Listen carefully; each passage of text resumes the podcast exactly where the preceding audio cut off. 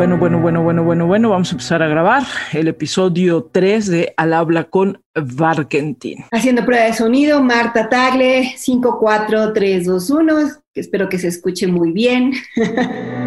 El país. Porque estoy convencida de que debemos hablar de ello mucho más de lo que hemos hecho. Presenta Al Habla con Barquentín. La historia de vida que vengo es una historia de vida donde pude ver a dos mujeres que hicieron posible que yo esté donde estoy, mi abuela y mi madre, ¿no? Son mujeres que quedaron viudas muy jóvenes, que tuvieron la capacidad de sacar adelante a sus familias, ¿no?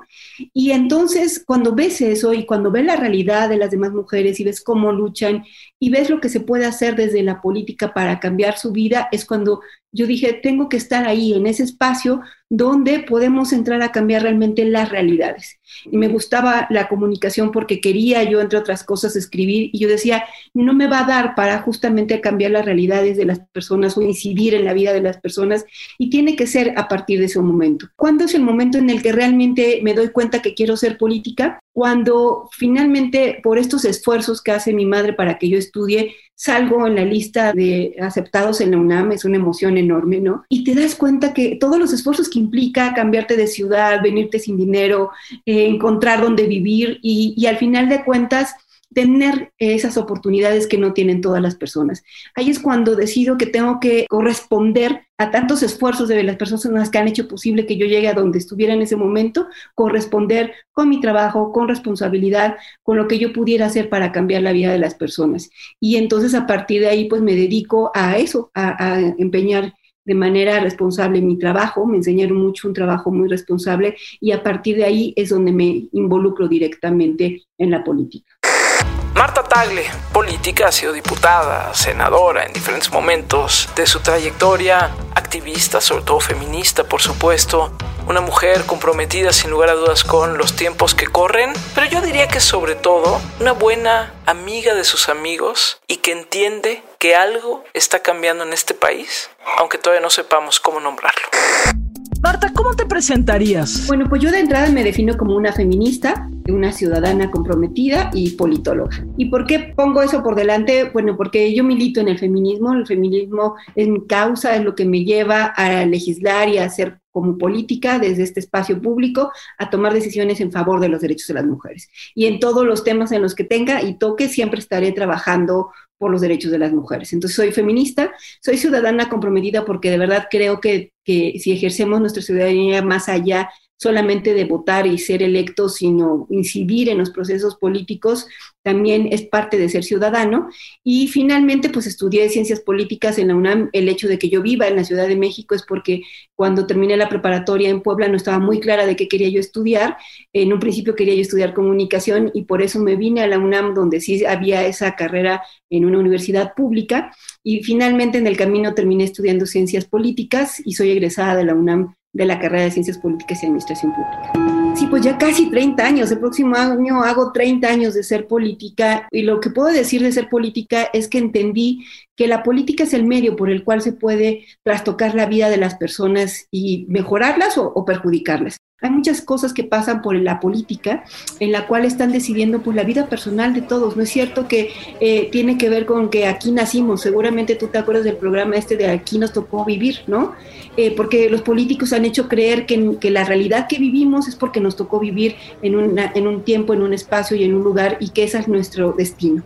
Y no, la verdad de las cosas es que todo eso está influenciado por los políticos. Ellos deciden si tienes o no tienes agua, si tienes servicios, acceso a servicios o no, la condición de la pobreza en la que vives o no, todo se define en la política. Y es por eso que decidí entrar al espacio donde se define la vida de las personas. Es ahí en la política formal, en las diputaciones, en el Ejecutivo, en todos los espacios de la política donde se define la vida de todas las personas y ahí quise entrar para buscar transformar la vida de las personas y en especial la vida de las mujeres, que es como mi causa de vida.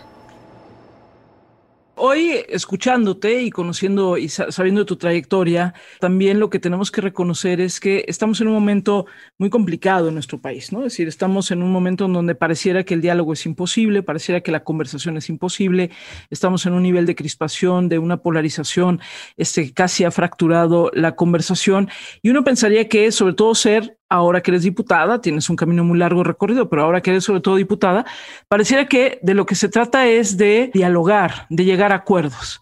Y sin embargo, eso no es algo que se ha valorado el día de hoy. ¿Por qué crees que estamos en el momento en el que estamos ahorita en nuestro país? En este momento, digamos, como de una imposibilidad de la conversación. Sí, tienes muchísima razón en cuanto a la polarización. Yo la vivo día a día en la Cámara de Diputados. Desde Movimiento Ciudadano queremos llamar la atención y espero que sí puedan ponerla. Porque no solamente hay una mayoría abrumadora de Morena, sino que además efectivamente hay esta negación al diálogo, a pesar de que la Cámara de Diputados debería ser el espacio para parlamentar, para dialogar, para llegar a acuerdos, simple y sencillamente no se da. Y creo que hoy más que nunca es cuando se requiere poner sobre la mesa desde todos los espacios posibles, desde los medios de comunicación, desde quienes tienen alguna voz pública y poder incidir en la agenda pública, poner sobre la mesa que vivimos en un país muy diverso. No toda la realidad es blanco, negro, bueno, malo. Hay muchas cosas, muchas tonalidades en la política que tenemos que seguir insistiendo en que ahí están. Porque seguir esta polarización simple y sencillamente nos divide, nos confronta, no nos lleva a ningún lado. Y me parece que hoy más que nunca es cuando hace falta que entre en juego la política profesional. Esta política entendida como la capacidad de resolver los conflictos, de poner sobre la mesa la disposición para arreglar los problemas. Y el problema está que no se encuentran los interlocutores necesarios para hacer eso. Pero en muchos espacios, en la academia, en los medios de comunicación, hay ese ánimo y habría que encontrar la manera de articularnos para lograr ese diálogo que nos está haciendo falta y poner sobre la mesa todas las realidades que integra nuestro país. Dices que eres sobre todo feminista, ¿no? O sea, hace rato que te pregunté cómo te describirías, la primera palabra que usaste es feminista. Ser feminista sigue siendo la palabra feminista o feminismo sigue siendo una palabra con connotaciones para muchos muy negativas, ¿no? Sí, pareciera que ser feminista es alguien que está combatiendo, que está queriendo romper las cosas, etcétera. ¿Por qué eres feminista, Marta? ¿Qué significa ser feminista hoy? Sí, además al feminismo se le colocan muchos adjetivos, ¿no? El feminismo se le ha llamado incluso, nos llaman feminazis cada rato, ¿no? Y además incluso hace 20 años todavía era peor cuando empezamos, o por lo menos yo me definí como feminista o me concebí como feminista, todavía era peor y no teníamos los movimientos que hoy tenemos de las mujeres jóvenes que están con tanta fuerza. Yo me definí como feminista y entré al movimiento feminista primero porque pasé por todo un proceso de formación política junto a muchas mujeres en la política y en el activismo que me hicieron darme cuenta que te colocas desde otro punto de vista a ver la realidad que viven las mujeres y los hombres y que te das cuenta que a pesar de que hemos abierto oportunidades, de que se han conquistado ciertos derechos para las mujeres, todavía hay muchas situaciones de desigualdad y que el mundo y el país no va a alcanzar igualdad si no resuelven las necesidades que tienen las mujeres.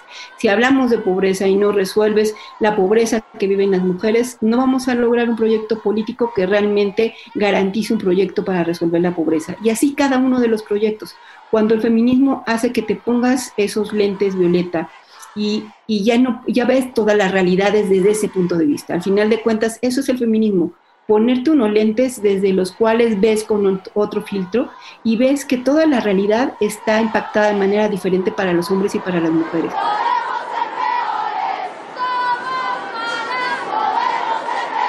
Pero estamos viendo también grupos de mujeres que toman las calles sin pedir permiso, ¿no? Lo cual me parece extraordinario, ¿no? Que tomen las calles sin pedir permiso. ¿Qué decir de estas mujeres? ¿En qué son diferentes, Marta, a lo que tú viviste hace algunos años? Pues yo creo que sin duda las mujeres de ahora que se manifiestan en las calles forman parte de una generación de mujeres que nació con ciertos derechos reconocidos, en los cuales a nosotras todavía nos tocó luchar por ellos. Las jóvenes de ahora nacieron con el reconocimiento del derecho a la educación, a salud, al trabajo, a dedicarse prácticamente a cualquier cosa, a hacer políticas, a tener voz pública, bueno, hasta el derecho de salir a la calle, que las mujeres de nuestras generaciones y más atrás no tenían conquistado ese derecho. Y entonces, estas mujeres que hoy están en la calle, al haber nacido en esa generación de derechos reconocidos, su manifestación es para decir, no solamente basta con que me reconozcas derechos, ahora me los tienes que garantizar. Y ven la principal afrenta o la principal amenaza a esos derechos reconocidos a la violencia, a las múltiples formas de violencia. ¿Por qué? Porque una mujer no puede salir a la calle libremente sin que sea acosada. Una mujer joven no puede estudiar sin que también tenga situaciones de violencia. En el trabajo pasa lo mismo. Y entonces uno de los temas centrales en la agenda de las mujeres hoy en día pasa sin duda por el tema de la violencia. Y otro de los temas de las mujeres jóvenes que están hoy en día en estas manifestaciones tiene que ver con la autonomía reproductiva. Es urgente, es ahora, aborto legal 2020. ¿Por qué? Porque las mujeres han dicho, a ver, yo necesito tener control sobre mi cuerpo y la autonomía sobre decidir cuándo, cómo, con quién quiero o no quiero tener hijos, porque de eso depende también mi futuro. O sea, ellas quieren definir un futuro y un proyecto personal de trabajo y de desarrollo personal que no tenga que estar cruzado por la idea y la necesidad de ser madres y que te lo imponga la sociedad, ¿no? Entonces, el otro gran tema de la agenda de un derecho que sigue sin ser reconocido y que saben las mujeres jóvenes que tienen que luchar por él es por la autonomía reproductiva que forma parte de esa agenda de las jóvenes. Esa es la diferencia, me parece, con las jóvenes de nuestra generación. Yo comentaba que en algún momento, que cuando yo llegué a vivir en la Ciudad de México, a estudiar en la UNAM, a mí me molestaban en el metro, como mucho nos pasó, ¿no? Me acosaban en las escaleras del metro y me pasaba lo que nos pasaba a las jóvenes de ese entonces. Te sonrojabas, te sentías mal, o sea, lo siente uno como un problema suyo, ¿no? Las jóvenes de ahora ya no están dispuestas a quedarse calladas ante esa situación, ya están dispuestas a levantar la voz, a quejarse, a hacer las denuncias necesarias, y eso es lo que estamos viendo en la generación de mujeres jóvenes que hoy se manifiesta en las calles y que además, como te digo, vienen con mucha fuerza y que ya nos sobrepasaron y que nos toca más bien acompañarlas para ayudarlas a concretar los cambios que están buscando. Marta la Rebelde, altas horas de la noche, Cámara de Diputados, están discutiendo muchas cosas y Marta no suelta no solamente el micrófono, sino no suelta las impugnaciones. Por parte de la diputada Marta Tagle, ¿la acepta usted? No te había reconocido, Marta Rebelde. ¿Qué se siente estar ahí, Marta? ¿Qué se siente? Cuéntanos un poco la víscera, la adrenalina. ¿Qué se siente estar ahí y decir, quiero seguir hablando y quiero seguir impugnando y no me voy a quedar callada y todavía tengo reservas y no me voy a quedar callada? Cuéntanos un poquito sobre todo esa noche donde te ponen Marta la Rebelde. ¿Cómo la viviste tú desde tu víscera, desde lo adentro de ti? Gracias, presidenta. Pues mira, hay muchos sentimientos encontrados porque por una parte sabes que ya no hay más que hacer. Más que ¿qué día fue? Cuéntanos un poquito, danos el contexto. El contexto es la discusión en materia de la ley de la Fiscalía General de la República, que se acordó en el Senado de la República básicamente con el fiscal general, con Gertz Manero, y que en el Senado fue aprobada prácticamente por unanimidad, solamente hubo un voto en contra. Entonces nos llega a la Cámara de Diputados como pues no va a pasar nada, se va a aprobar igual porque tiene mucho consenso. Y lo cierto es que cuando hay personas como yo y otras legisladoras que tenemos comunicación con las organizaciones y ellos nos están diciendo, no es cierto que hay consenso, no nos están escuchando, aquí estamos los colectivos y las organizaciones de víctimas señalando todos los errores de esta reforma que de entrada ni siquiera debería de ser. ¿Por qué? Porque la ley vigente todavía se aprobó en 2018 y 2 años después la están abrogando y están generando otra ley. Cuando deberían de rendir cuentas de la ley del 2018, y entonces tú los escuchas a ellos y dices, no, pues hay que hacerles eco y hay que abrir espacio, que les escuchen, incorporar sus demandas, generar un proceso de negociación para que efectivamente se escuchen y se incorporen sus demandas, ¿no? Y entonces cuando ya finalmente llegamos a la noche del jueves para amanecer viernes, que además también se discutió la ley del Poder Judicial de la Federación, el tema de la ley Saldívar, te topas con que ya no hay más que hacer, que ya hay un acuerdo entre los grupos parlamentarios, que ya no va a haber manera de incorporar ninguna de las demandas y que van a hacer lo mismo que en el Senado. Simularán que incorporaron las voces de las víctimas, pero que en realidad es un acuerdo entre los grupos parlamentarios y el fiscal general para incorporar ciertos temas que no mueven en realidad nada de lo sustantivo. Y entonces lo único que me queda es eso, evidenciar qué pasó, transparentar lo que está pasando, que a pesar de que tenemos registradas más de 100 reservas, solamente se van a aprobar 5 y que ya están decididas con anticipación. Y entonces yo presento todas las reservas que pusieron las víctimas sobre la mesa, fueron 19 reservas, y entonces una por una en los tiempos que me toca las voy presentando y señalando en cada momento que no se va a aprobar porque no está en el acuerdo y que solamente se van a aprobar 5 cambios que ya tienen acordados.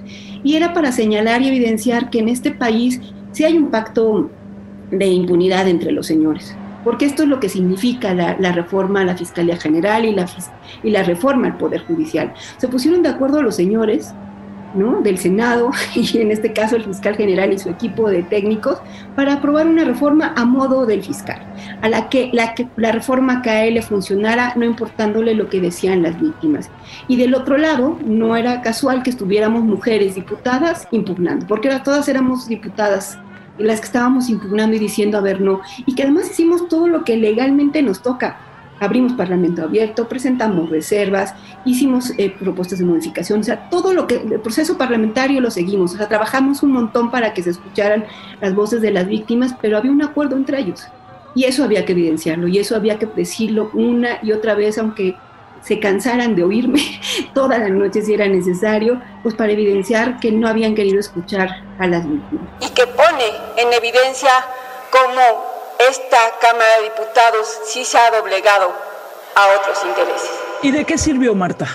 Sirvió para que las víctimas sintieran su voz escuchada. Me parece que en especial el movimiento de víctimas tienen un reclamo fundamental. ¿Cuál es ese reclamo? Que es, no les escucha a nadie, no les escucha ni el gobierno, ni los legisladores, ni atienden sus demandas. Los familiares nos cuentan sus testimonios, algunos de ellos con tantos años de búsqueda y de recorrer el país y de abrir fosas clandestinas y de encontrar cuerpos de otros que no son sus hijos. O sea, todo eso lo traen a cuestas, ¿no? Y nos dicen, a ver, necesito que ya no me digas que voy a hacer una investigación y te voy a entregar un bonche de papeles, sino lo que quiero que me digan es dónde está mi hijo, mi hija desaparecida desde hace tantos años. ¿Solamente el caso Yotzinapa tiene derecho a tener expertos internacionales? ¿Son los únicos? Muy bien por mis compañeros. Me purga que a pesar de todo lo que les han puesto de infraestructura, están igual que yo. No tienen respuesta. ¿Por qué? Porque no se investiga. Y eso es lo que se le está negando con esta reforma a las víctimas, y eso había que evidenciarlo. Nuevamente vamos a tener una fiscalía que se ha negado a cambiar y a darle respuestas a tantas personas en el país. Son cerca de 90,000 familias que están buscando a personas desaparecidas y que simple y sencillamente no encuentran respuesta. ¿Algún testimonio? No necesitamos identificar a nadie, pero algún testimonio que recuerdes, Marta, de algún familiar de personas desaparecidas en México que te haya simbrado particularmente. Pues fue básicamente el de una madre que su hija desapareció en Coahuila desde el 2014 y que justamente me dijo eso, legisladora, yo ya no quiero saber cuántas investigaciones está haciendo la Fiscalía. Cada vez que voy me enseñan un bonche más de papeles de las actuaciones que está haciendo la Fiscalía y yo no quiero saber eso. Yo lo único que quiero saber es dónde está mi hija, qué le pasó. Si está con vida, si no está con vida, les he llevado pruebas, les he dado indicios y me tiran a loca, ¿no? Quiero saber dónde está mi hija. Ella tiene indicios de que su hija fue secuestrada y llevada a una red de trata de personas. Ella cree que su hija pueda estar viva, aunque tiene muchos años buscándola, ¿no? Y simple y sencillamente no encuentra la respuesta de dónde está su hija. O sea, y tiene razón, o sea, ya no quiere saber más papeleo, ni lo que dicen las autoridades que hacen, sino quiere saber dónde está su hija. Ay, es que son durísimos. Tenemos al día de hoy en la mañana más de 86,790 personas reportadas como desaparecidas. Ese es el dato oficial, sin considerar, por supuesto, que hay muchas personas que no reportan una desaparición. Cuando dices que hay como un pacto de señores, ¿a qué te refieres? Pues yo he sostenido desde hace mucho tiempo que aunque las mujeres estamos llegando al poder, ¿no? Las mujeres estamos llegando a la Cámara de Diputados, vamos a llegar a las gubernaturas con estas nuevas reformas, a los congresos locales están integrados de manera paritaria, pero estamos llegando sin poder. Sin poder porque siguen siendo los hombres quienes tienen la última palabra. El mejor ejemplo lo tenemos en la Cámara de Diputados porque las que más han trabajado, puesto temas, sacado dictámenes, presentado iniciativas, hecho foros, son las diputadas. ¿Y qué es lo que pasa? Que de la noche a la mañana ellos deciden subir al orden del día reformas que no estaban ni consensadas ni trabajadas, pero que tienen un acuerdo porque avancen y las suben a discusión, y nuestros temas los siguen posponiendo. Por ejemplo, yo tengo más de año y medio trabajando una iniciativa de mujeres empresarias, con foros, con reuniones, con una serie de documentos y trabajos, y además de manera plural, incorporando muchas diputadas para que adquiera fuerza, y es un tema que no consideran prioritario y no lo suben. Lo mismo pasa con el tema de menstruación. Entonces, al final de cuentas, hay un grupo de personas, que generalmente son hombres, quienes tienen la última palabra. La Junta de Coordinación Política está integrada básicamente por hombres que además fueron designados por sus partidos políticos, que también dirigen mayoritariamente hombres, y entonces son los hombres los que tienen la última palabra, no importando que hoy las cámaras estén integradas de manera paritaria, y me parece que lo mismo pasa en el gabinete. Se presumió que teníamos un gabinete paritario, pero la única voz que decide las cosas en el gabinete es la del presidente, y en el mejor de los casos del presidente y sus cercanos, que también son hombres, los titulares de la CDN y de la Marina, el consejero jurídico, el coordinador de medios, ¿no? O sea, son su grupo cercano con quien toma decisiones. Y no importa que tengamos una secretaria de Gobernación y muchas otras secretarias, porque quien tiene la última palabra es este grupo de señores.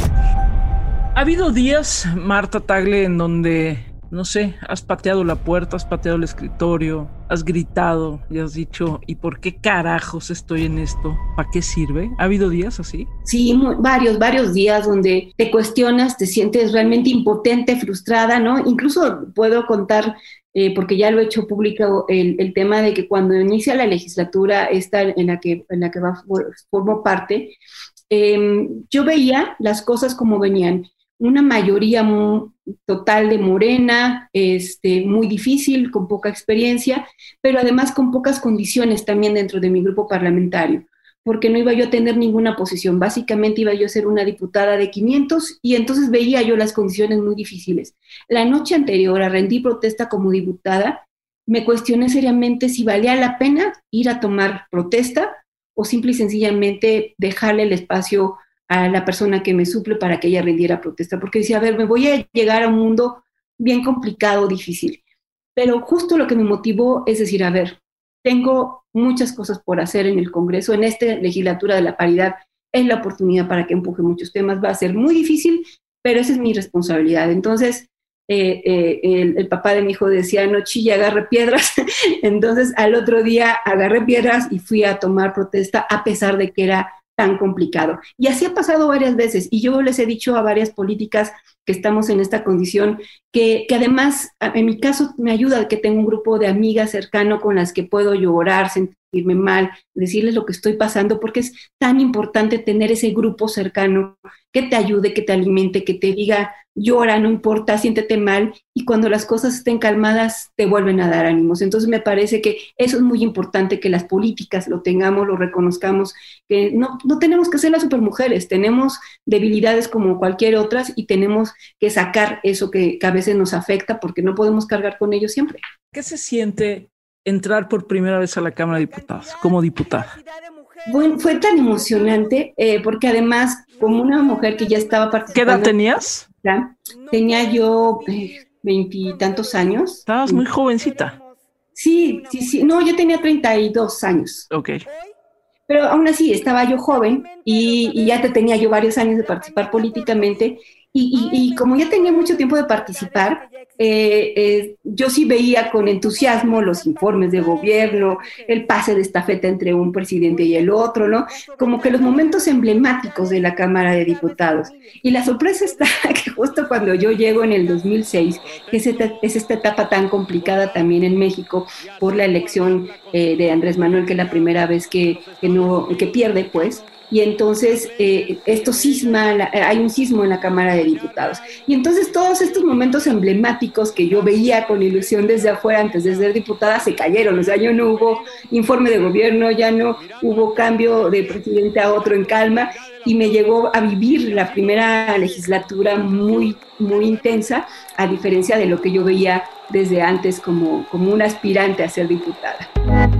¿Tienes esperanza, Marta Tagle? Yo soy optimista, aunque a veces me gana el pesimismo. Yo a veces hasta puedo pecar de idealista, ¿no? Decir que soy, algunos podrían decir que soy idealista, pero yo sí creo en que hay que seguir insistiendo, no hay que desistir.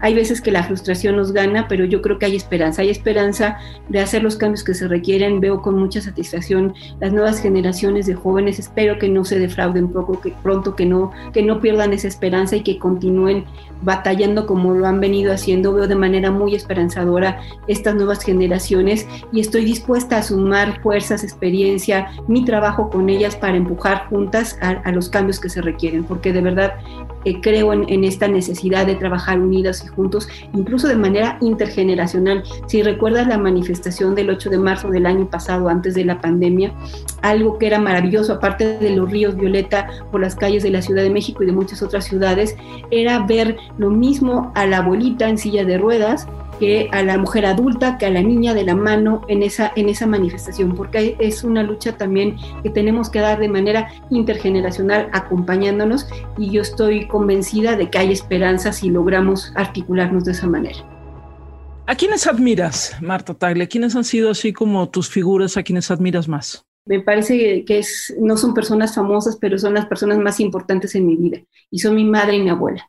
Ellas hicieron todo lo posible para que yo saliera adelante, y las admiro, las reconozco. Mi abuela ya murió hace cerca de un año y medio, pero mi mamá sigue conmigo y es gracias a ella quien soy y lo que soy.